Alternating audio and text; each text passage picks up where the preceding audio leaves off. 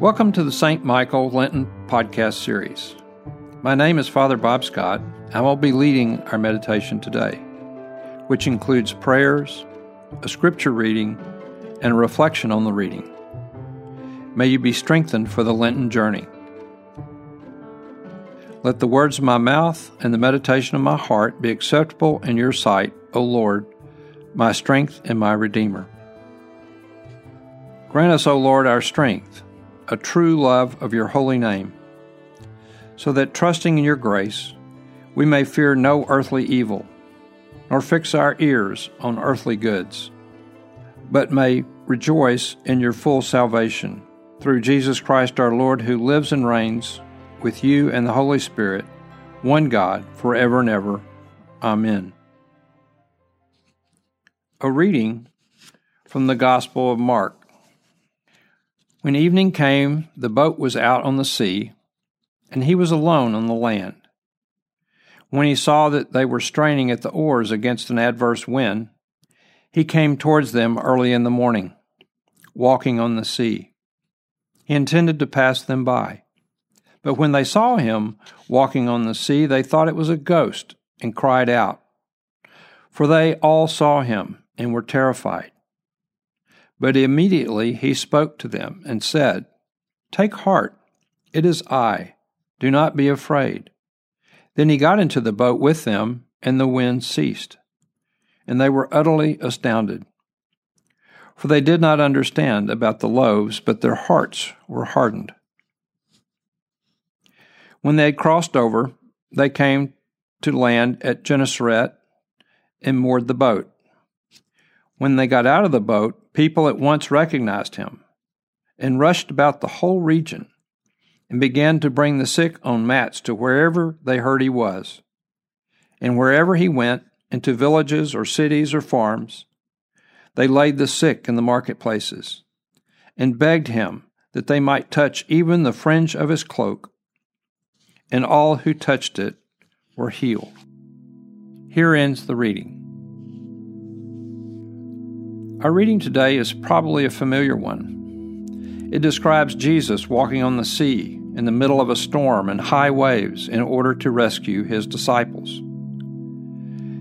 However, I believe it is helpful to look at the entire message, as it shows us Jesus' consistent pattern of living that can be an example for us all. This scene takes place immediately after the famous story where Jesus fed the crowd of over five thousand from a few fish and several loaves of bread that a young man had offered to Jesus. Understanding the exhaustion his trusted disciples that had worked so hard to faithfully serve the multitude of people, Jesus sent them on to their next stop on their journey, traveling the five miles or so by boat so they could rest. As Jesus had the habit of doing, he then took a break from the crowds after a long day of teaching and went into the mountains to pray and spend time alone with God, his Father. However, as we see Jesus do time and time again, when he looked out over the sea, and with it being a full moon, he saw the boat filled with his beloved disciples in the midst of a storm and adverse winds. So what did Jesus do? He left the mountain and went towards them to see how he could help, putting aside perhaps his own desire for rest. Immediately, when they saw him, they cried out in fear, not sure what they were seeing. And as Jesus always responded, he answered their cry for help and went to them, calming the sea, bringing relief from their fear and anxiety. When they arrived at the other side, the crowds recognized Jesus and began bringing him all those in need of healing throughout the region and wherever he traveled. Many of those wanting to be cured had such strong faith that by merely touching his cloak, they were healed.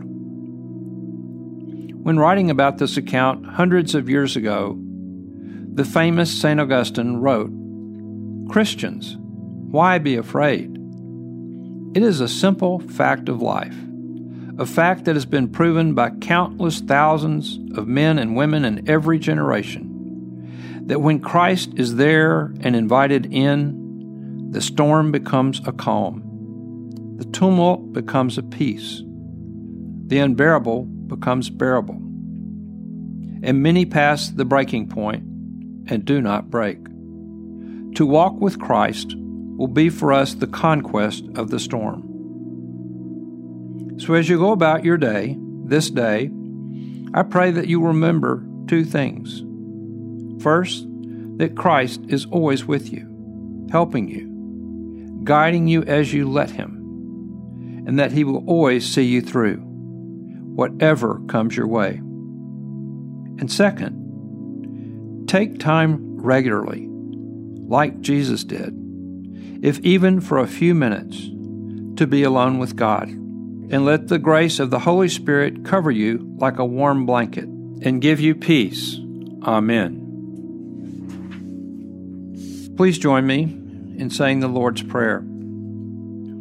Our Father, who art in heaven, hallowed be thy name. Thy kingdom come, thy will be done on earth as it is in heaven. Give us this day our daily bread, and forgive us our trespasses, as we forgive those who trespass against us. And lead us not into temptation, but deliver us from evil. For thine is the kingdom, and the power, and the glory, forever and ever. Amen. Almighty God, whose most dear Son went not up to joy, but first he suffered pain, and entered not into glory before he was crucified, mercifully grant that we, walking in the way of the cross, may find it none other than the way of life and peace, through Jesus Christ our Lord. Amen.